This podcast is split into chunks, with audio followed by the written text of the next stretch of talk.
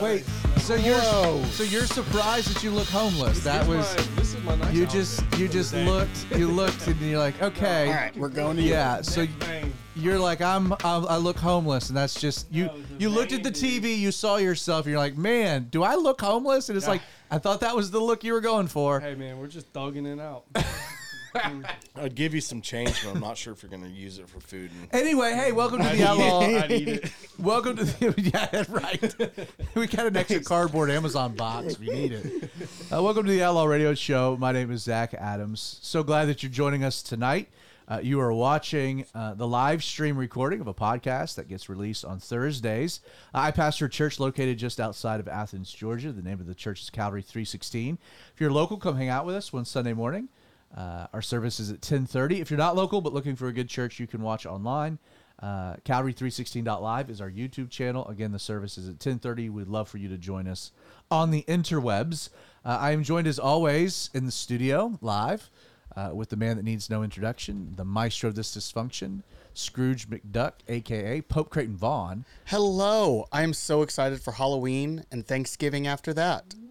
Because there are two holidays between now and the end of You the know, year. I don't- I don't It's dis- very important I don't to me disagree that there with are that. two holidays, Justin. I, d- Mm, Important don't, ones. No, I don't disagree with you. I don't My know about goodness. Halloween being all that important, but uh, but definitely Thanksgiving. I, I it is a bit like we don't do. There's nothing Christmas in my house until the day after Thanksgiving because we like Thanksgiving. Like we we em- embrace Thanksgiving. We make an emphasis to Thanksgiving, what it means, and, and being thankful, and you know all, all that runs into it. Mm. We're not in a hurry to get to Christmas, but Me neither. the Friday, the day after Thanksgiving, it's our tradition that I go with the boys, and we get a real Chri- real Christmas tree, mm. and then we just we you know we decorate it and get it all set up. So that's kind of our flow. We're very big. We we do Halloween, although our de- decor is more more fall, pumpkins and whatnot. And got the fall hiccups. leaves. Yeah. Fall leaves. I got the hiccups. Yeah. You see, in when I was growing up, we always did Christmas on December sixth because that was my uh, that was my dad's birthday. So that was the year that like Christmas season started. Like so, oh, it started or you And just started. We didn't like do celebrated? Christmas Okay, Day, but we did like like that was was, the year we say, that brought was- out the Christmas really weird. tree Yeah. and set it up and put all the ornaments and crap on it. Cool. And that was when our Christmas season started. Was December sixth. Well, so we do it. which we do feels it much better to me than November twenty sixth or whatever's. we the day do it the day. The reason we do it the day after Thanksgiving, it's twofold. One, um, I still have a few days off, so Mm-hmm. it's just like a good. There's like a good window that I can I can help, as opposed to like the, as a pastor pastoring a church, everything that gets crazy with the Christmas season. Uh, the further we get into December, the less likely it is I can help Jessica with with decorating and Makes getting sense. stuff out of the attic, whatnot. Uh, the other reason is that I'm I'm I'm a big proponent of a real Christmas tree. I love Yes. having a real Christmas tree. I love the smell of a Christmas tree. The, the thing about a real Christmas tree, though, is that Dad gummit, they're expensive. They Um, are They are expensive. And so it's like if I'm buying this Joker and I'm going to spend the money for it, I want every day I can get out of it. Um, and so that's why I can't do it by Thanksgiving. Thanksgiving has to come and go. But dadgummit, the next day, we're giving we're we're gonna get every bit of life. We're gonna suck the life out of that tree. um, uh, so we're also joined in studio uh, by uh, two uh, of the merry men, two of our of our friends, our brothers, uh, Spice Daddy. Hattie. How you doing, brother? Pretty good. I had an odd beginning of the week. An odd beginning of the week. Um, But today I, s- I started mixing in Christmas music. I haven't gone full blown, but uh, I started mixing in. Need some hope and peace in the world, and you know the best way to, to get you in that mood is Christmas music. commercialized Singing garbage. loud for all to hear. Trans Siberian Orchestra. You know. Right. Yeah. Also, also joined in studio uh, by the guy that we were talking about. He, he looked up right as we were going live. Looked up and said, I, I, Y'all look didn't tell me homeless. I was home. Look homeless. we got Deal all right. Daddy Derek in the house. Look, man, I'm gonna be honest with you guys. The older Don't- I've been getting, the more and more I like Christmas season a little bit. See, you got to cat. It's how you say it. Thanksgiving can fall within Christmas season, so I don't mind sprinkling in a couple decorations within the week or the two before Thanksgiving. But I 100% agree. We grew up doing Christmas the day after Thanksgiving. Like that's when we brought down the tree. That's when we started setting it up, doing all the things. But I'm like, well, in my own home and leading my own household, I don't mind sprinkling a little bit the week or two beforehand. Sprinkle I'm in, listening to Christmas music in. July, so like I'm already like just pop off a couple, and then once we get into November, late You know, November, I do. Have you ever noticed that, that Andy and Andy leads worship at our church? That every once in a while, so like one of the most famous um, Christmas carols that Andy plays during the Christmas season is "I Heard the Bells on Christmas." One of my favorite hymns, easily the best Christmas song ever made. Uh, it's fantastic. Absolutely, I, I, I agree with that entirely. But he'll he'll r- randomly throw it into like a June set. Oh yeah. Just every once in a while, he'll And throw. I'm there. I'm there for that. I heard the bells on You Christmas. know what? I actually am too. No, you can't claim that, Creighton. You know what? I can claim that can't. No, no, because no, no, I may no, not no, be no, big no. on Christmas, but I am big on hymns. I love me a good hymn. That's true. Sir, I And so, no, that is not a you that's not a hymn. for my mama, please. so You what have is it? What is it about the hymns, Creighton, that you that you like? Uh, they tend to be really textual and like, I think verbose is the wrong word, but it's the word that's coming to mind. That's a good word, verbose. Um, I like, like they're very word. full. Hymns have a lot of emotion, but the emotion is always, not always. In a good hymn, the emotion is uh, wrapped in, like what is really meaty words. It's very articulate. Yeah. What it like? and it deals with a lot of important themes as opposed to one of my least favorite worship songs, which I'm actually not going to name one because then that causes a whole problem. But what I would call bad worship the audience songs- member that's present is is bummed out. Like I was ready for Um, this. man, What I would call bad worship songs have a similar emotional weight to a good hymn and none of the textual weight. I and get that. I, yeah. I really don't like that. Like it's it's fine. I'll I'll sing them on Sunday and I enjoy singing them. When I say my least favorite, it's like, you know, one's here and one's they're still high on my list of songs to listen to, especially for worship. But like Creighton just I can take it or leave it. worshiping God. well, that, hates joy. he He, just really hates hates joy. joy. no, That's what I it just boils I down like to. my emotional weight tied into textual weight. That's comfortable. It sounds You know? like. It is. no, I, I don't I don't disagree with you at all, and I I think that that's kind of an insightful. It's an insightful perspective. You know, the one thing that as you were saying that that um, I've never really thought about before, um, you know, just the contrast between modern modern worship music, um, or let, let me rephrase that: modern worship lyrics, because music's all relative in that sense. Like in music's music, same notes, just different chord progressions. That doesn't matter. We're talking about the lyrics. Um, again, if you strip away, because oftentimes if you talk about the difference between modern modern worship and and and hymns, you, you do almost immediately gravitate to the musical style behind them. Mm-hmm. And and I think that that's that's just such a um a bastardization of the conversation Agreed. because it's really not it's just music um, what the difference is is lyrical it's it's a lyrical difference in regards to um, the substance and, and we've talked about that before on the show um, but but this, this is the new thought that i had it's not just the substance it's also um, the style it's the lyrical style um, hymns are very very much more poetic and wordy. even beyond the wordy because word. like i'm not and and that's the only drawback i have to certain hymns is how wordy they are Mm-hmm. because it, sometimes they just become very hard to sing and if something becomes hard to sing it's hard to identify with it's hard to worship with You I can the- I can give that. I There's- only concession. have one argument for. i'm just saying the poetry. I'm just wait one second. I'm just saying the poetry angle like there's something there's there's there's a lyrical beauty and the way that that older songs were written. And then you compare them today I, th- I think that there's some really good songs today modern songs that have solid substance. But you know they they do lack uh, a bit of the poetry of them. And, and that that's that's emblematic of, of modern writing uh, modern fiction versus like reading sir arthur conan doyle We all um, want with sherlock things holmes dumbed down for us. and, and things so are dumbed down. Like, There's Yeah. not that that we have we have very much lost um, a lot of the art and the weight of language. Um, you know, you go back, you, you watch you watch sh- shows that are that are older, whether it's like Peaky Blinders or you're watching The Crown. Um, uh, the the language again, the language that's used, um, people were, were much more articulate um, in the way that they f- um, express themselves. And I think that that, that also carried into uh, into into worship, which which I enjoyed. Yeah, Justin. What I, I I tend to agree with what you're saying, but I've I think we focus a lot on how the words are written and stuff because I mean it, it says in the Bible, you know, when we get up to heaven, we're going to be be singing "Holy, Holy, Holy is Lord God Almighty."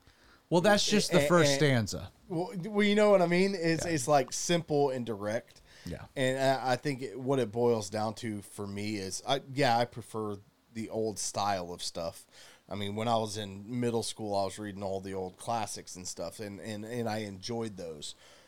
And rather than reading some of these modern novels and stuff that are really super simple and just mindless drivel half the time. Mm. But the I think modern worship fits kind of in that category. I I want to see more depth in the lyrics. Uh, but at, at the same time, there's a there's there has to be a balance between lyrics and emotion, and I think a lot of the more modern uh, worship stuff leans heavier on the emotional side rather than the Yeah. the lyrical content. For sure. I think so, the too. worship is the positioning of the heart in the first place, too. In no matter what it is, like when the Bible talks about David, just danced his heart out for the Lord, you know, and that was the sign of worship. But yeah, the That's context and what, yeah, no, th- that same thing. So yeah, literally, but the context of how it's being presented, yeah, it does seem a little more dumbed down in a way And- of what was actually being said, like the the the breadth of context that's actually there seems to be lacking. It's just different. Yeah. And I'm not because I, I agree with you that the whole point of worship is to A, express yourself to God, and B, put your heart in the right spot to then listen to a Bible study. So I don't actually have a problem with other people who like the newer style of worship. Because I don't like It's all preference. it- Yeah, it's it- all it- preference, yeah. and I prefer the more I agree. wordy, theologically sound, in quotes, theologically sound hymns because that helps me. But like, I'm not getting my theological knowledge from hymns. right. So you can have the fluffiest, poppiest worship, and then go into a heavy Bible study. And if that works for you in your church, cool. Like I have no problem with that. It's just me. You know I, what I mean? like I like what we do at Calvary 316 between whether it's Andy leading worship or it's Aaron Mm-hmm. and Ashton leading worship, is that there is a there is a, a broad diversity in the songs that are being played. Like I mean, we're playing. Agreed. Do we play stuff? I mean, um, we we play all of the old hymns, Mm-hmm. and in a way that you've probably never heard them. I mean, how great thou art! How great thou art is is is James Brown. I mean, it is swung Yes. hard. You know, um, There's also a great metal cover of How Great Thou Art if anyone wants to to it. so there's so so I mean from from old hymns to the most modern stuff, whether it's from Bethel or Upper Room. I mean, we, we play it all. If it's a good song, we're going to use it. And but I love to have the diversity because if you if if let's say like yourself, you, you connect with a particular thread and someone mm-hmm. else, like having the diversity where it kind of hits everybody at once. I think is is such a, f- a refreshing type of a thing. and it Yeah, that also makes stops it from sense. becoming mundane. Well, no doubt. Well, that and I think a lot of people get trapped in oh this the newer stuff is it's it's not it's These not kids it's not today. Christian anymore Yeah. because it's not like the stuff I used to listen to when I was younger and stuff like that. And, and I don't want to be trapped in that mindset. You know, you know what I mean? Yeah, Like, I, I absolutely. find when like y- you got to look and and looking at the lyrics is important because if you're not checking out what you're singing in church, Yeah. that Yeah, you should read the lyrics. right. but but don't get trapped in this. Oh, it's it, it sounds like this, therefore it must be lesser than bef- the the stuff before. You know That's the also other- a good point. You yeah. know the other trap that I I just I can't stand, and this happens all the time when you go to a conference and there's like a pastoral panel, because inevitably you'll get someone to ask one of the pastors about, hey, do you guys play songs from such and such? Do you guys do Hillsong? You play Hillsong? Do you do you play Bethel? You know, they'll throw out um, different you know move church movements and some of the worship songs that have come out of them and uh, and you get you get really dogmatic people like that are very hard liners and it's like um hey uh do you um because because the logic is well hey those people don't have our beliefs or you know there's been sin in the camp or you know, we have to we have to look at the author of the song bef- and agree with the author, his life, before the song is can be accepted. Well, I guess we're gonna have to throw out all the. Oh my goodness! Yeah, It's like, well, uh, how many of you play David? Psalms. How many of you do King David? Yeah. um, you know, the adulterer, murderer uh, who ruined his family. Um, you know what I mean? It's like, like if we start playing that game, or um, any other non like any other secular music that that person has or has not I, listened to. it, it it it becomes. Well, and then I had the thought. I had the thought. I was actually, so I play bass during worship, and I was having this this thought process while we were doing rehearsal um, about this particular topic. It's just one of those random conversations happening in my own head while we're rehearsing, and it's like, um, like name any other part of of church life that we would have the same criteria. Um, hey, that communion bread was it made by by Christians or was it Jews who don't believe they they rejected Jesus? It's like, well, we got to get we got to get rid of the only place we can get non-leavened bread from the Jews. Is, a there a Jewish Christian machine? out there doing non-leavened uh, you know unleavened bread? Um, you know, did, did we expel the? Well, you know, we're actually using. Who uh, makes saltines? Because that would technically count. I don't Would it? Know. You- Or- that's not the Or point. white bread. Or That's not- tortilla. I'm giving you some options. That's not the Give me point. some options. The uh, but like we use we use kosher grape juice, you know, in addition to wine. But it's like, but we use wine, so it's like, well, what about those winemakers? Um, Are they believers? What do they stand for? It's like, who heathens? Who made the baptismal pool? Because I mean, I mean, I, I was having that conversation. I was just looking around our building, like we don't have the cameras that are doing our live stream. You know what Asian made those? You know, it's like, were they a believer? Can we really? Are we bringing in the devil's juice Well, now? according to the numbers in China, at least, there's a good chance that that could be true. so anyway, so um, the way the show works is uh, Creighton drops a topic. My job is to turn that topic into a Bible study uh, by the help of these gentlemen that are in the room, including our audience member Robert. Um, before we get to the topic, I tend to like to bring something in.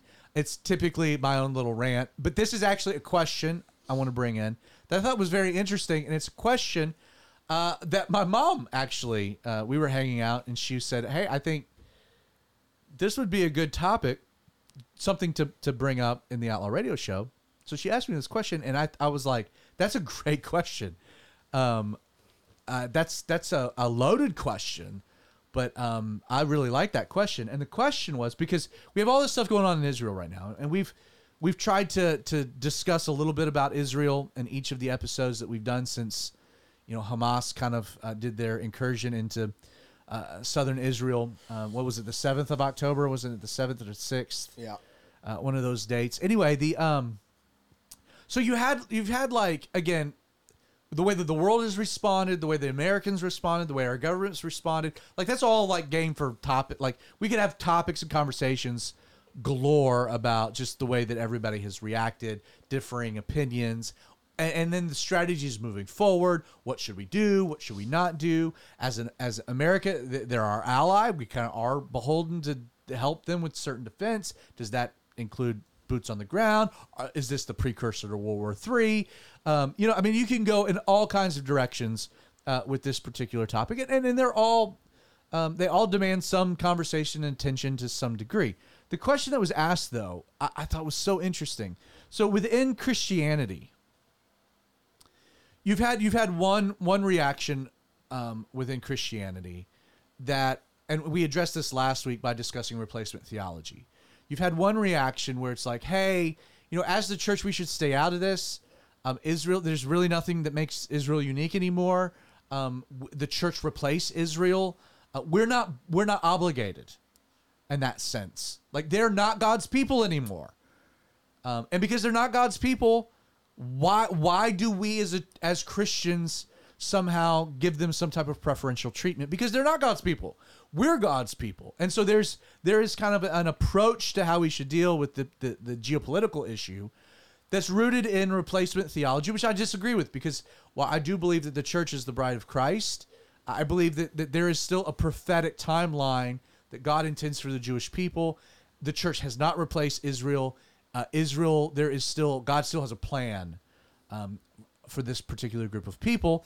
And, and we, we see a lot of prophecy articulated towards that plan. We see the book of Revelation, including Israel within it, etc.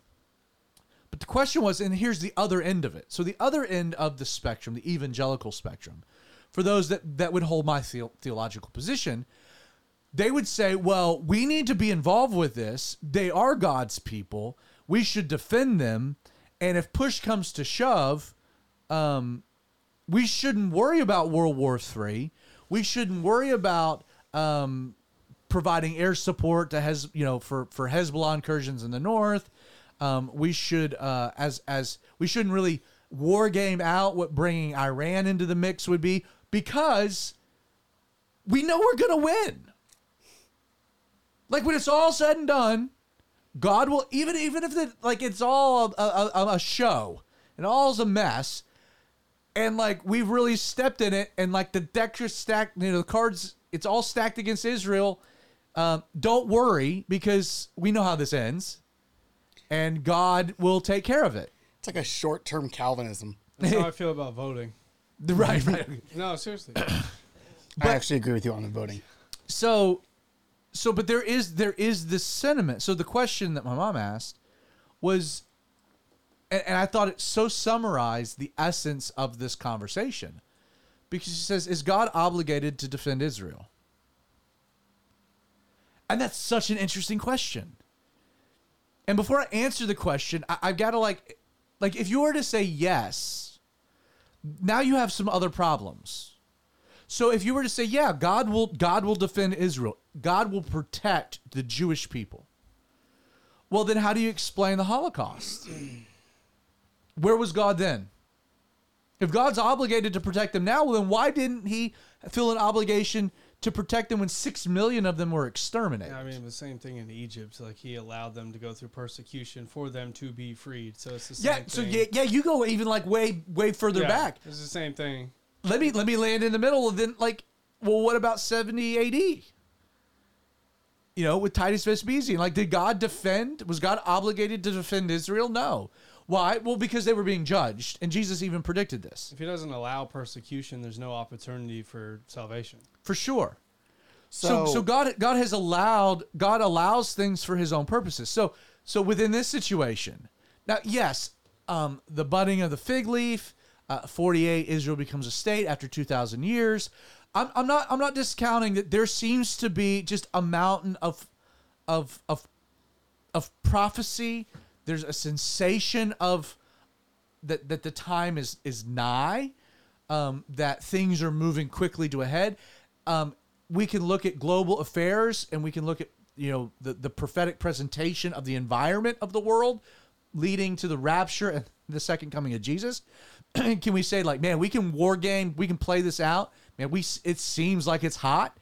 All that's true. I'm not discounting that. At the same time, um, God is not obligated. Like, could God's plan very much be, you know what? Yeah, I'm going to allow Israel to get destroyed and the Jews disperse again because I'm not coming back for another thousand years. Biblically speaking, what I would say that's kind of maybe unlikely is completely probable. I mean, define unlikely because every generation prior to ours have had reasons to believe they were the last generation. Yes, Especially yeah- during, like, speaking of World War II, Yes. the world easily could have come to an end then. Yeah. Like, I am very not of the opinion that, like, I'm not, I'm not not of the opinion that the end times are coming. I'm just not as Focused on that. focused on them. Yeah, for sure. I think that the I think the chances of there being another diaspora and Jesus not coming back for another thousand years are as equal or as or as equally as likely as this war turning into Gog and Magog and Jesus coming back in two years or ten years or The- the only- I think the two things are 50-50. listen, listen, I, I- would not put it at 50 50. And, and my argument would be um, like there is, there is a totally different capability um, for annihilation and global destruction that exists today um, that we that the, the world has never encountered before. That's Like- been the same for every generation for the last two thousand years. No, It's no like nuclear, bombs didn't warfare. exist. No, No, nu- nu- yes, I realize that, but there have been advances where every generation could say, No, but my I'm just parents saying- didn't have to deal No, with this I, kind I of get warfare." You, I get you. I'm just saying, but you look at the scenario of of the the end time the end time scenario. You look at, at what at least like the, the greatest like there are things about the book of Revelation um, that I think are only now illuminated that that that maybe like that we could actually look at and say, wow, that's that's more probable now than it's ever been. Not to say that it, it couldn't be more probable later, but I'm just t- to to your point, like like even looking at the, the the image of the beast, like that whole that whole passage. You have the Antichrist, the beast, and then you have the image, the statue of the beast that speaks for the beast, and you read through that, and you're like, that's the trippiest stuff I've ever I've ever read before. I have, and again for two thousand years, people are like I I can't even conceptualize any scenario where that even like is remotely a possibility. I, I just can't even conceive of it until now. Can I throw a wrench in the works with what you just said? Sure. I think that when the image of the beast shows up, it will be inconceivable. Like right now, I can conceive of AI. Like I have an idea of what AI is. My mom in the I almost said 30s. She was not that old. My mom in the careful, 70s, my mom in the 70s would not have been able to conceive of AI. Her mom in the 20s wouldn't have any idea what the internet is. Right. No, no, Like, for sure. I think you're that's- making, but it that's means to my point. I think you're from making now- one key mistake. Okay, because th- all I'm saying is I see them as equally likely. I don't. I'm, I don't disagree with you that I, these I things think you're kind of like validating my point of I- I like think there's some make- things that make Yeah, more I think sense. you're now. making a key mistake in this that the book of Revelation, the the entire Bible was written from a the perspective of the uh, of of Israel, the Hebrew people, and b from that time period of of people. So their conceptualization of things in the future are going to be vastly different from even somebody from the 1970s. I totally agree and, with you. And so, but I think one key verse comes into play in in the fact that it says, "As the days of Noah were, so will the last days be." And so, I think we have to look at what that that means to kind of get a better estimate of are we nearing the time? And again, I in don't, my I don't. We're But we're we're, uh, we're I don't wanna DV. We're into- we're you kind of took us a little off the rails, Craig. I'm gonna well, bring I us want back. to. Well, that's because that that informs my answer. Right. No, no, no. But I'm sa- I'm just saying like I agree with you and then disagree with you all at the same time. Like I, I really do think that there is there is a, a hey could we could there be a scenario where all of the technological advancements Disappear. not just disappear but but end up destroying ourselves and then therefore disappearing Absolutely. like where it all implodes and like like we find ourselves middle of next year without the internet without electricity without technology with like with all without all of them on and we're like how did we get here like yeah that could absolutely happen and then we're back to 1200 AD the days of Noah. we're back to 1200 AD We're- well I think the days of Noah might have been more advanced than that well, yeah, maybe. he did build an ark. Um, took him 120 years, but he still built an ark. Pre pre flood world. That's a whole nother conversation for True, another true, day. true, true. But but the the notion, and I guess this is just the caution, because I want to get to your topic. I just wanted to address Mm-hmm. this. Is God obligated to defend the Jewish people? No. Um, no. The answer is no. He's not. Um, in, in fact, if if like, could the current political s- setup end up leading to a second Holocaust? There was a first Holocaust. There have been other Holocausts in history with the Jewish people. There have been even rises of other antichrists, but it wasn't the end. I want to go one step deeper now. Okay. What's ultimately what's holding God back from initiating what I'd call Daniel's 70th week?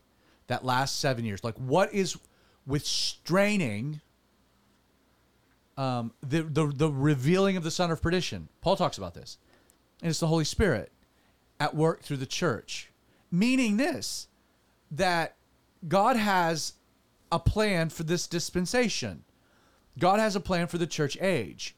Every day that the church hasn't been raptured is the indication that God is not done with the church. And therefore, there are more people alive that God desires salvation for before wrath. So if there was a scenario where God's like, you know, the Jewish people, this would have been a good time, but you know what? It's not now. It's grace and mercy. Because there's still more people that God is trying to reach. Now, when does God turn his attention back to the Jewish people prophetically? It's when the dispensation or the times of the Gentiles is completed. I, I really do hold to the, the, the hermeneutic that um, that there's like someone will pray a prayer and give their life to Jesus, and they were the last one. And it is the it is the conclusion, and boom, the church is wrapped. The guy's like, that we're complete. Which means that if you haven't given your life to Jesus, you could be that person, and shame on you. Give your life to Jesus right now, so we can just go home. I think that's exactly how that kind of sentiment should be put. Yeah, let's get on with it, please. yes. Um, you're dragging your feet, and it's affecting us all. Um, but you know, again, I just think, um, yeah, that's an interesting thought to a non-believer. Yeah, I- it was uh, the audience member chiming in there. Um, it's a good time. but I do, but I do think that's an important question because I think Christians can get all too cavalier with how America should approach approach a crisis in the Middle East, thinking, well, of course God will, God will get it. He's got it. Because we think we're really close and that our involvement in whatever happens is going to initiate something bigger. Be careful. Because there are many instances in history that you could look back to and say, well, that was now. And then was God obligated? No, because Hitler exterminated six million Jews. So just be careful. Be careful to that dynamic. I agree. Do we have uh, again one of the the joys of doing this with a live stream is that people can interact. Again, if you're listening to the podcast, uh, check out the live stream of the Outlaw Radio Show, which is at eight o'clock. What you're listening to, we record live, um, and then what's great is you can interact with us in real time uh, by leaving comments on the thread, either on uh, outlawradio.live, which is our YouTube channel, or facebook.com slash the radio outlaw. I will say I, I, I, I've been trying to like mix up some of just the reminders that we post on social media uh, of what's going on. And, uh, you know, hey, reminder tonight's episode. Uh, and I, I sent out an image. I've been trying to include images, not just logos. I've been liking them. You did, I had one of you uh, that was real time. Good. I like him. Really and nice. But I sent one out today that kind of had the studio in it. It was like the first one that like really gave kind of a and Walter uh, commented. Oh, uh, did he just really? Hey, and, Walter. Like liked the picture because he was able to you know kind of I think gives an insight into yeah we are like very close to one another. Yes. and which is why we don't have to wear headphones, which is nice. Um, and uh, and this is a this is I had a a, a- a buddy came and, and hung out last week, and he was like, I thought you guys were in a basement. I, I had no idea where you were. And it's like, no, we're not in a basement. We're in a studio. Yes. So, comments. Yes. We have uh, one from a Cecil who says they are watching from Fairbanks, Alaska. And then shortly after that, they commented that they are leaving for work, so they're going to listen to the podcast. So everyone say hi to Cecil. And That's see if we can awesome, freak him out. Cecil. Man, praise the Lord. Hi, Cecil. Hopefully Cecil's a brother, and uh, welcome to the show, man. Man, stay safe out there. Hey, Uh, Pope, we also hey, send us your information, Cecil. Pope Creighton at gmail.com, your address, your shirt size, and uh, we will send you um, we'll send you a t-shirt. Yeah, sounds good. Um, we also have a um, comment from my Kathy. Uh, Your and she mama. says, hymns are theologically sound and often profound, which Oh, she rhymes now that yeah. I say it out loud. She's a poet and didn't know it, but her I feet show it. They're Longfellows. My mother is wonderful. Did you get that? Um, Y'all got and that? she was obviously agreeing with Thanks, me, Justin. because she and I are on the same page. So yeah, those are our comments. You and your mom are always on the same page about not always, everything. but often.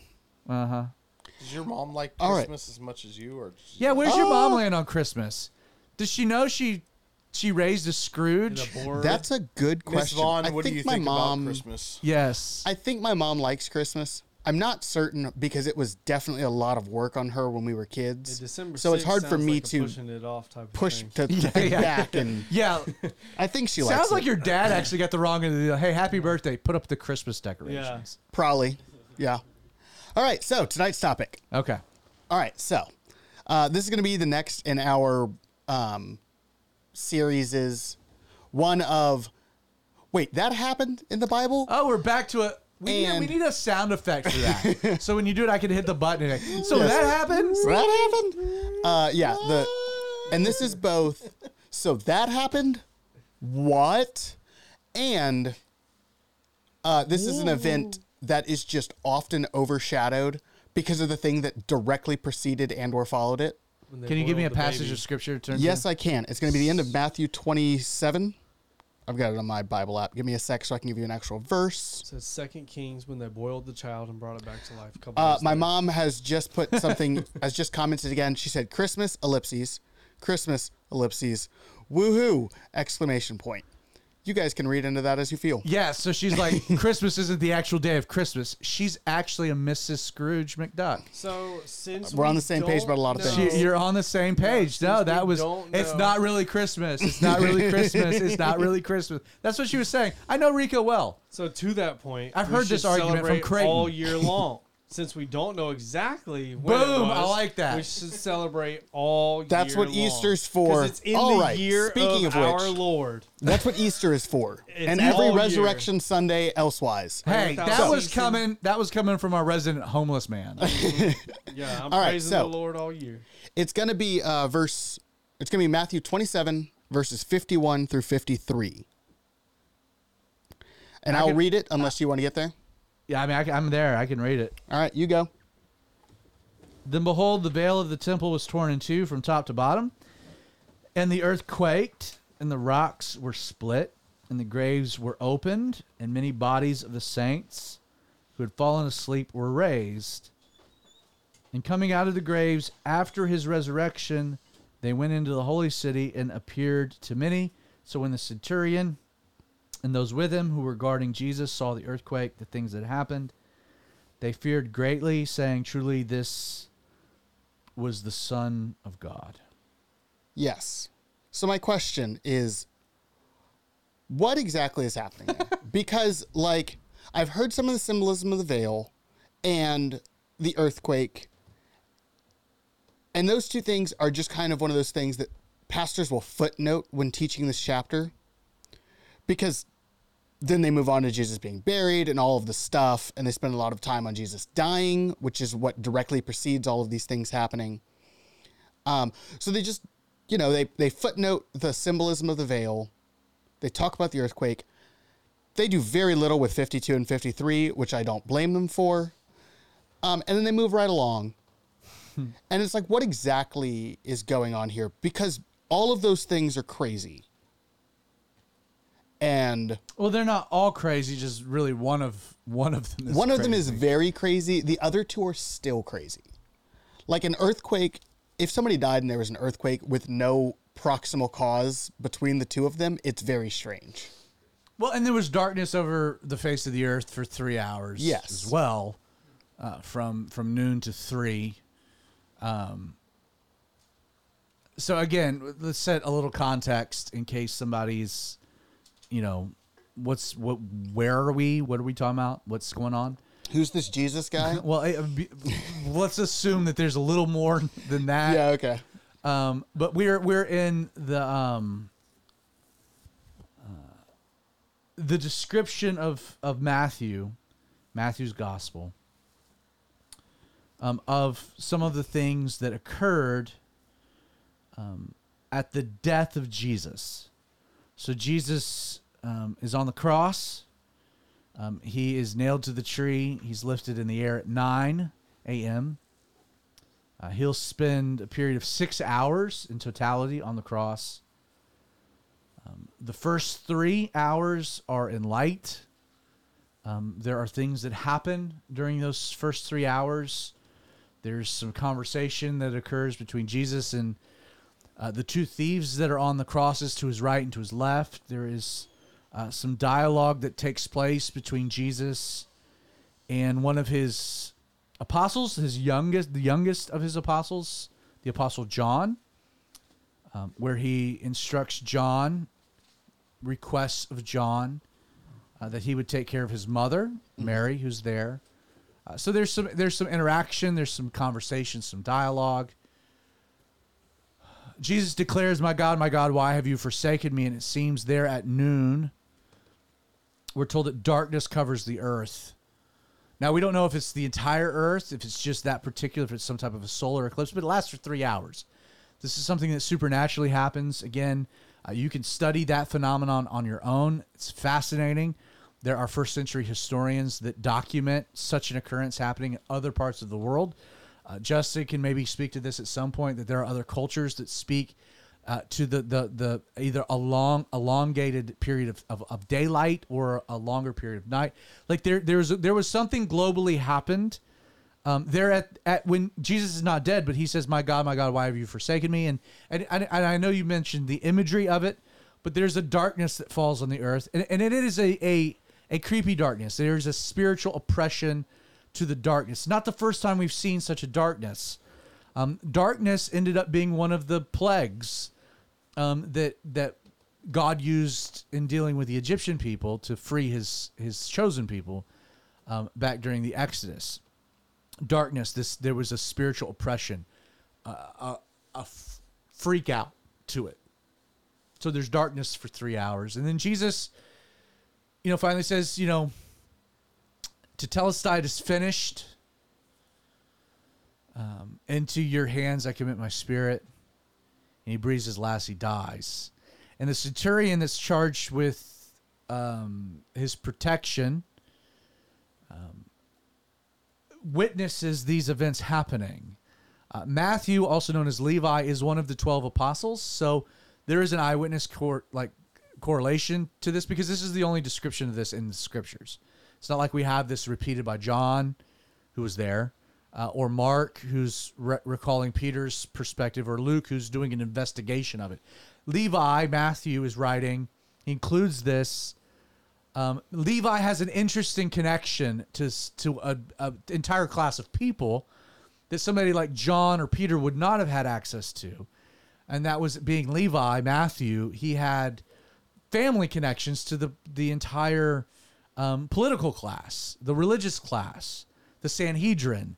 Um, it's why Matthew includes way more details about all the inner workings of the trials of Jesus than any of the others because he had he had access to eyewitness testimony when he's recording the conversations that occurred uh, between Caiaphas or Annas and Jesus, or the conversation between Pilate and Jesus, or the conversation between Herod and Jesus. Matthew gives us uh, an insight into that because he was able to gather the testimony, the recollections of people that were present for those conversations because he was connected. He was a Levite. Um, he has a particular connection, it seems, to the centurion who witnesses some crazy things happening. Um, the veil in the temple was torn from top to bottom. Again, this substantiates my belief that the Golgotha is actually on the eastern side of, of Jerusalem, likely the Mount of Olives. It's the only vantage point uh, where the centurion could look west through the east gate into the temple, which faced east. In order to see this occurrence, the temple, the veil being torn from top to bottom, this wall of separation brought about by sin, um, now being um, removed through the atoning sacrifice of Jesus. Again, the symbolism of all that, but symbolism rooted in actual events. The darkness, yes, symbolic, was an actual thing. The tearing of the veil in the temple, an actual thing, yes, carries spiritual significance. The earthquake, we're told in other places that the earth groans for its maker. The earth had a physical reaction to the most improbable of all events, and that was the death of Jesus. Um, what is the, the the explanation for it? I have no idea. But as a result, we're told the rock split. Again, there seems to be some uh, like a physical demonstration that the death of Jesus was not a normal thing. I think that that's the ultimate underlying explanation for why you see things happening with the death of Jesus you don't find happening with the death of anyone else. It's because Jesus was not anyone else. Jesus was fully man, but he was also fully God. How all this ties together, you find someone that could explain it, great. Um, he's lying to you because he doesn't know. There are some things that defy our ability to understand. The death of God. Don't know. well, the, God didn't die. God continued to live. But there's something that's happening here, and there's a physical demonstration, in all kinds of ways that that are is meant to be a testimony. And I, and I think that's the base explanation. Darkness is a testimony of something. The effects of sin. The earthquake, a testimony. The power of, of what's happening. The veil being torn, a testimony. So all these things are, are are intending to be physical things people see, they experience, they feel. That's to be an eye opener that what's going on is significant. It's important not to be overlooked, it's to be understood, it's to be grappled with. Not just by the commoner that's present, but the people really involved, the centurion, the priests that are about their business in the temple. These are these are big things. Now, the trippiest part of it is where we're told that the graves were opened and the bodies of the saints who had fallen asleep were raised. And fallen asleep means that they were physically dead. Obviously, they're alive in, in soul, but they, their soul returns to their physical body and they leave. The earthquake apparently opens the graves. They're able to, they're, they're resurrected. They come out of the graves they went into the holy city and appeared to many. Now, it's interesting. Well, that's a great question. We'll get to that. So look at it again. And the graves were opened, and many bodies of the saints who had fallen asleep were raised. And coming out of the graves after his resurrection, they went into the holy city, holy city and appeared to many. Now, that's an interesting thing because, I mean, what, again, the graves being open, the the resurrection happening. Like, does this happen at the death of Jesus? Is does this happen? Like, where does this happen?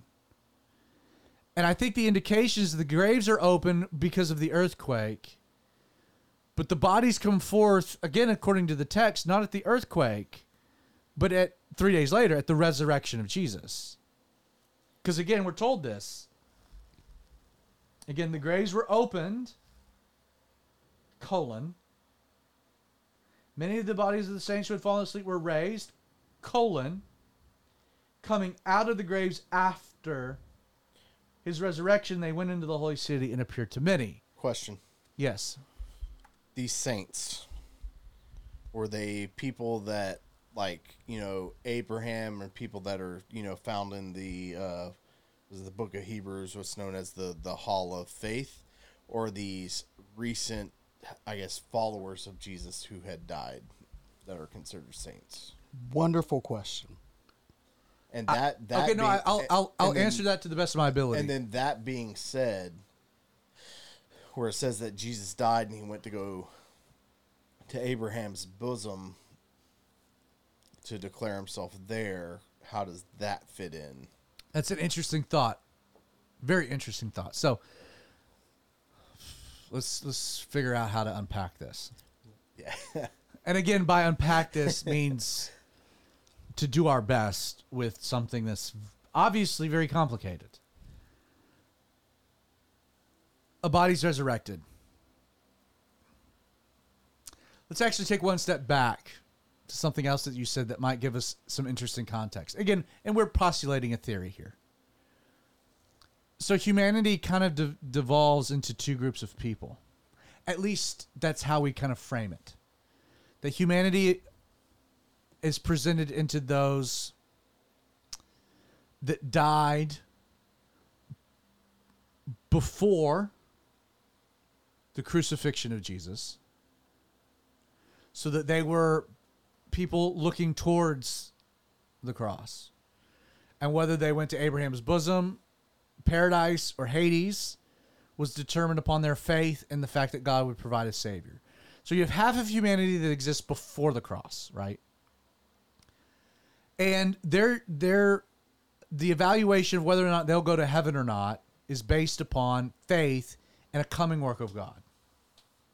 W- you're with me, right? Yeah. And then there's the second group of people that come after the resurrection of Jesus that are looking back to the full work of Christ, right? And they're placing their faith in a work that God has accomplished. And that's what gives them access to, to heaven. what happens to, and again, this wouldn't be a large number of people, but what about the people that die and a very small window of human history between the two? so they die in a sense that they, they, like the like Jesus has died but hasn't rose. So you can't look towards the cross because the cross is behind you. But you oh. can't really look back to the cross because the resurrection hasn't happened. And so you're like there's a 3-day kind of window of human history that what if there's a third category of people that die in this window? This really makes sense. Okay, I know Yeah, you I was got me thinking the same I- thing. yeah. like there's this there's this window and I had no idea this was the topic. This we're kind of you got me thinking about something. So there's there's a third category of people that are kind of like stuck in like they can't look back, they can't look forward. They're like in the middle of it, and it's these group of people, these saints, that end up experiencing the graves are they literally just died because again their body hasn't decomposed. And again, we know that they're not resurrected, they're revived because they die again. And that's the answer to the audience question. Like these people die again. When we don't know, but they but they die in this small window. And it's like Jesus is going by and boom, they're back. And now they're testifying like you have no idea what I just saw.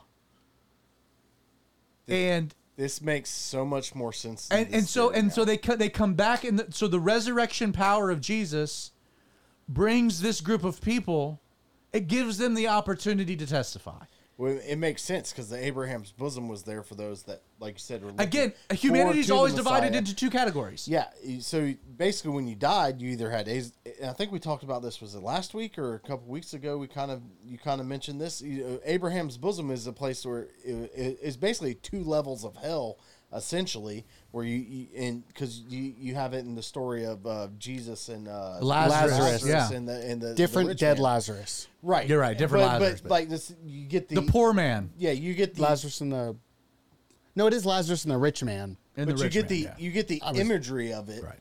And we see this divide between these two groups of people, and if Jesus is there ministering or, or or explaining, talking to the people in Abraham's bosom, that three day period where he hasn't rose again, eh, they can't go to heaven because death hasn't been fully paid yet because he hasn't risen from the dead yet. But they, they can't go to Abraham's bosom either either because it, it's basically they're caught occupied. they, full. died at the wrong time right.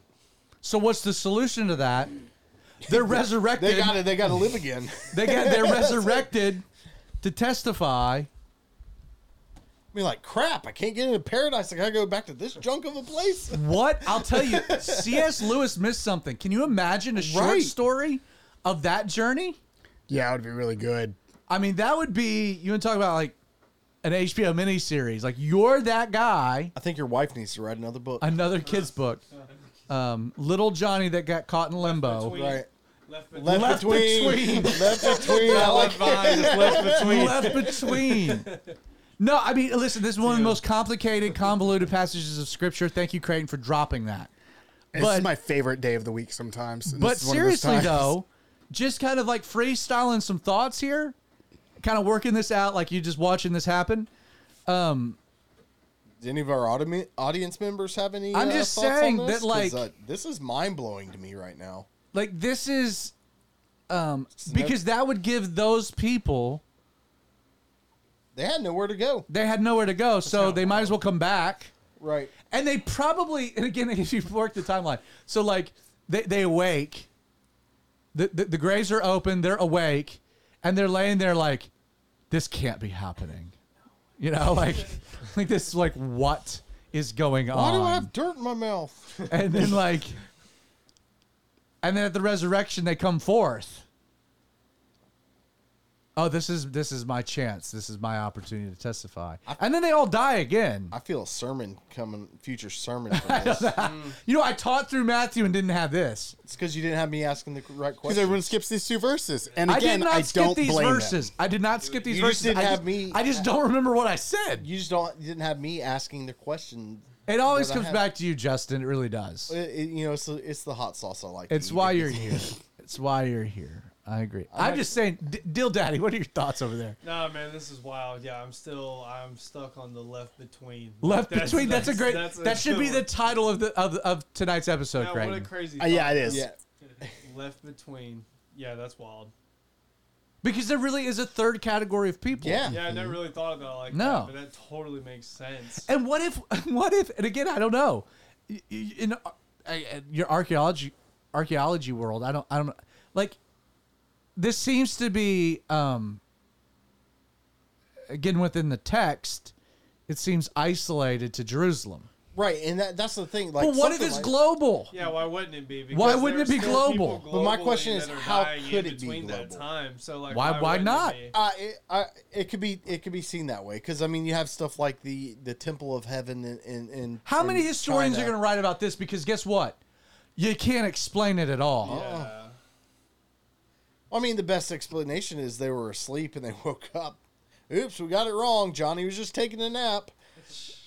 I, it, but I, it, it, I don't is- know, man. It is this weird, it is this weird little section to where I, I don't know how to answer it. John other than- Schaefer, John Schaefer just texted me globally, not just Jerusalem. I Yeah, agree with you, John. Say, like, why would totally. It be globally? Uh, no, I mean, I- again, again, people this could be worldwide. what we're saying here could be completely nonsensical and totally off base, and we get to heaven and Jesus is like, But there that is- was the dumbest episode of the Outlaw Radio Show. but to I- which I'd be like, Jesus, thanks for listening. All right, I think there is But- a there is a clarifying thing in here where it says the saints though, and, and that's usually not. They don't really use the word saints for like This is past you know, tense. Abraham and stuff It's like a that. past. though. No, no, no. I, I with you. It's a past tense description by Matthew, though, because guess what? I guarantee you, every one of those people were yeah, they- believers. yeah, they would. I guarantee you, globally. You want to talk about the greatest? How about this idea? The greatest single revival in human history.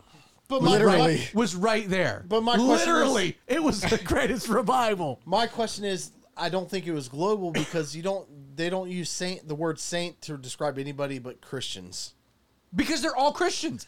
Everybody, everybody in that everybody in that three day window that died, that got to witness the the the left betweeners, they were all converts. So how did they? Com- my question is, how did they convert? Did they convert? Were they in Abraham's bosom in those three days, or were they not in Abraham's bosom and and resurrected? Did Jesus minister to them? They're then? all in Abraham's bosom. I mean, you can make But the that's argument. the question. So if you these can make the argument. I have no idea is oh, the that's answer. right, because they wouldn't make it to Abraham's bosom. right, that's what we're saying. They were Well- left between. Well, hold on. Because I'm going to throw another wrench in. Because if I'm not much mistaken, you say the two groups. I think that only counts Christians. Because again, if I'm not much mistaken, Everybody goes to Hades now. everyone goes to Hades. They're still in Abraham's bosom. That's what I'm saying. so any of the non-Christians would have made it to Ad- Abraham's bosom. So it was just the So Christians it would that have died. just been the Christians. Christians. they who had the died. expe- so they were living their life with the expectation of the Messiah, but they died in like this small window they couldn't see it. Though you could argue But they the wouldn't Jews be would make it they it. wouldn't be there for the preaching. Right, So that's what I'm saying. So it wouldn't be global at that point. Well, It it's would be global. centered- No, but it's global, but only for those that were that died in faith. which would So isolate it to basically the Jerusalem. And, well, and but it's a global. Phen- regions. well, I mean, do you think that there was nobody? I mean, I, that, that's a, a whole nother topic. But I mean, I, this is I such think a grenade. I think that there are there are other cultures that would have probably had faith in a, a Messiah, a Christ, maybe not using even the same terminology. Right, but That's I, a whole I nother think- conversation, But, but- I think those people would have been. I don't know how to answer this. I don't either, phen- man. A global phenomenon that's applicable to the saints. So what I'm saying is, archeolo- ar- archaeologically, you don't see any other evidence for a resurrection time For a thing mass in- in- resurrection? for anywhere else in the world. And why don't we really see an extra biblically in with the Bible? Because if it's in a small area in Jerusalem, that's going to be easier to isolate and shut down. That that I guess that's that's my Or just let the stories die out. right. Or Yeah, I everyone's mean- like, "This is the trippiest thing." I don't even know what to say. How are you going to write this? Let's just forget about it. Like of the four, yeah, of the four gospel goes. authors, only Matthew's like, "Yeah, I'll take a stab." And he does it in the only way that I think you can get it. Like the can biggest two verses you can get. Yes, the most annoying way to do it from our perspective. Right. Which is just no explanation. This thing totally happened. Have fun, and then move on. You're right. I don't know what to say.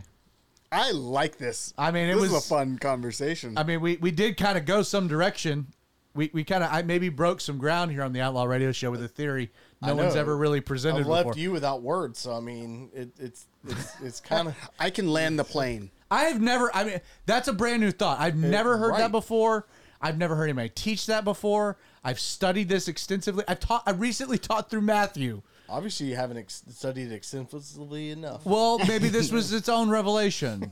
Which, if it's new, it's not true. Which means we're in borderline heresy. I don't know. Hey, this is our Bible study. They're just along for the ride. I think I can land the plane though. things. We need. We need to. We need. I need to bring this to David Guzik Yes. to see what he thinks of this theory. Also, if you have questions that you would like to have Zach take a stab at, Nice email me segue. at popecreighton at gmail.com. Nice segue. Also, if you take these questions to other people and they don't respond with, this might be crazy, and then telling you what they're going to think, yeah, take it with a grain of salt. Anybody that talks about these two verses and is very adamant about what happened, eh, probably not.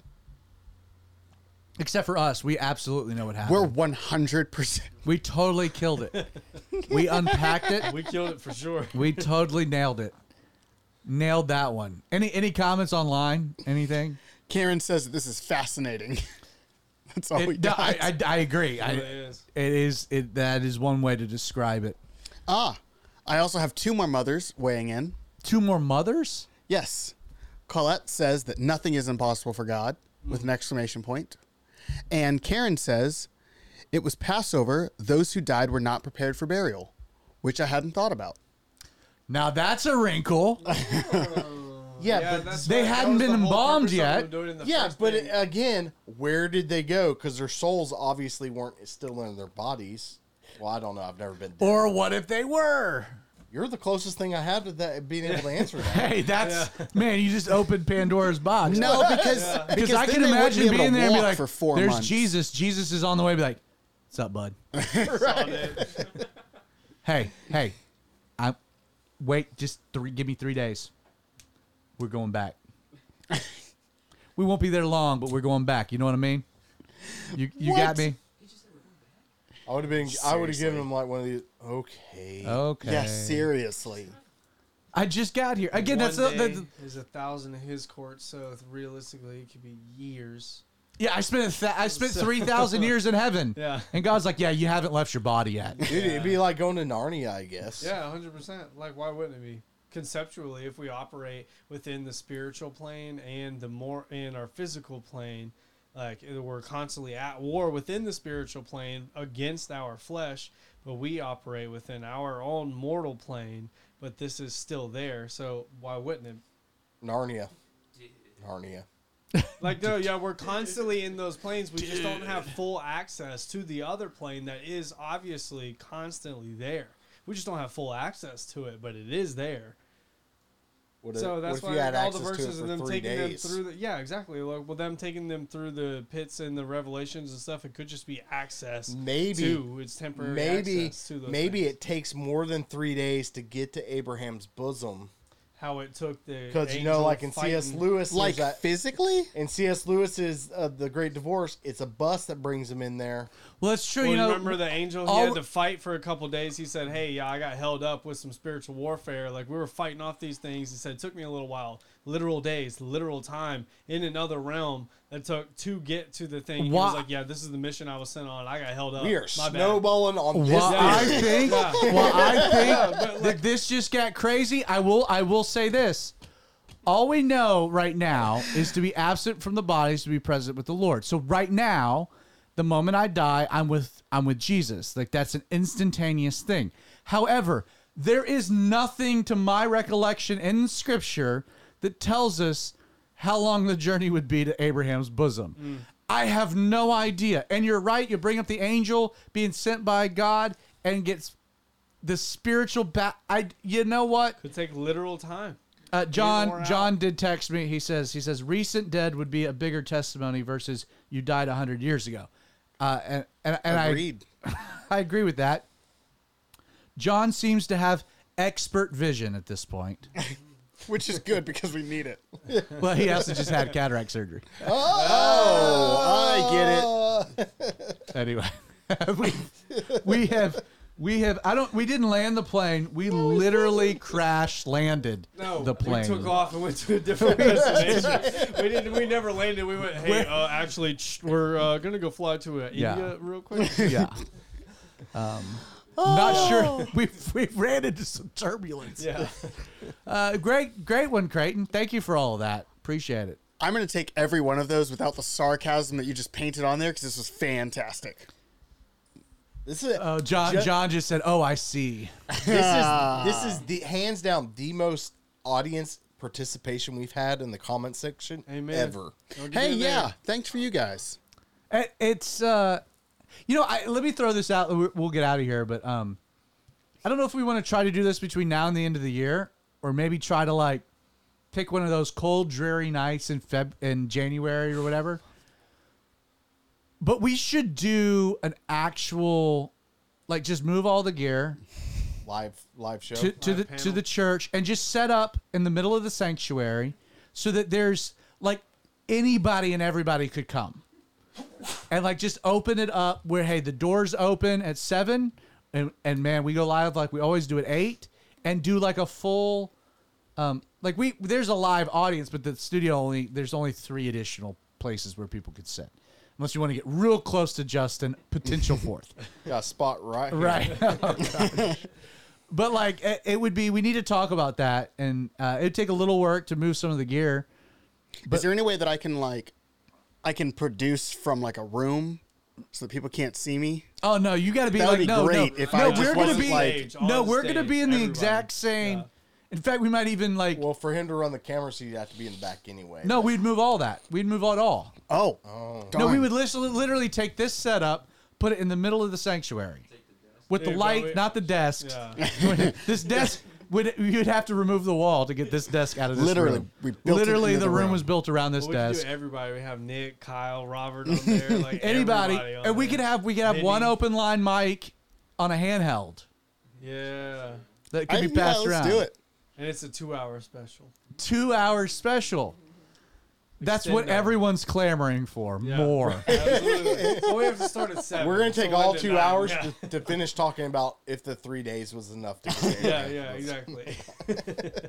We're going to. no, this sounds like an awesome idea until you really think about it. Then it sounds then it like sounds it even could be- better. We'll have coffee. Yeah, we'll have coffee. Yeah. Oh, John good Schaefer goes golly. live band too. Now that would be funny. Live band, yeah. That'd be funny, like an intro, an intro, That's intro because band John would be habit. sitting there doing that the Yeah. thing on the drums. I don't even know how to do it. Yeah, every time. different. Again, this is gonna snowball It so is. hard. I like snowballs. It's like Christmas. Oh, my good A God. late Yeah, night show. Exactly. We have to move this to like an SNL style thing. Like I this is- did, It's uh, completely different now. yeah, very exactly. very first home Bible study I ever started was a college of career ministry. I was the youth pastor, but I started a thing in my apartment. Um, we called it Calvary Late Night. So our, our slogan was uh, verse by verse while the rest of the world slept. And we started like 9:30 on a on a Friday night. Like after you'd gone and done whatever you wanted to, come hang out. We're gonna have a Bible study, and uh, it lasted like four weeks. It was great. Uh, I have another wrinkle now that we're going to shut this place down. yeah. Uh, Karen just messaged again. This would be, um, he said, To the thief, Jesus said, Today you will be with me in paradise. And I'm pretty sure the thief died before jesus Or Maybe because was they came around him. to break legs. And I'm pretty sure the other two were dead, or maybe they were still alive and they broke their legs and Jesus. we had don't died. I'm well i mean we certain. don't we don't know when he died we don't know if he died at that point or if he died before we, we don't know We don't know if it was just him. it is True. interesting that today you'll be with me in paradise maybe jesus had a buddy pass he's one- like i got one buddy pass with me to get to paradise the rest of the world in this limbo all right, bro, you're in. Yeah, I got you. i don't know i have no idea I don't know, man. I don't either. That's a great. It's a great observation. It, the the text seems to indicate that the that the two thieves died after Jesus because Okay. because they came by and Jesus was already dead, which is why they didn't break his legs. When we mm-hmm. host But- but, but but again- in heaven with Jesus, that'll be sick. That'd be awesome. But again, we don't actually specifically know, to be fair, when he died. But but even then to the argument, like he's there, he's already placed his faith in Jesus. So he has seen what's happening on the cross. The reason Jesus says, Today you'll be with me in paradise, is he's seeing his death on the cross. What the first group of people is looking towards and what the second group of people is looking back to, he's like the unique guy. He's there and he sees it. He's there and he places his faith in it, Interesting. which which means that he fits. He kind of fits within the first category, which is why mm-hmm. Jesus says, "You'll be with me in paradise," as opposed to mm. heaven. But he's he's placed his faith. He's been able to see the cross. So he's still at the before. Yeah, we're talking He about would count as the before. Yeah. Yeah, and you got to Okay. remember, like Jesus' crucifixion, everything that happens it happens under the cover of darkness. He is on the cross at 9 a.m. People haven't even woken up, and this is one city, and I like people don't know Jesus is dead till he's dead. For most people, most people are oblivious to anything that's just happened. Um, so you know th- that it'd be easier to get caught into that like limbo three day thing. I'm not sure that th- the thief on the cross is a great example, Agreed. but I think he fits in the first category if we had to make an honest argument because he's able to look towards the cross. We're talking about a group of people that like they die before they can see the cross. Right. Die before they could see the cross, but after Jesus has died on. It's, again, it- Somebody remember this conversation so we can ask Jesus later. Mm. right? Mm. I don't think we'll care, Yeah.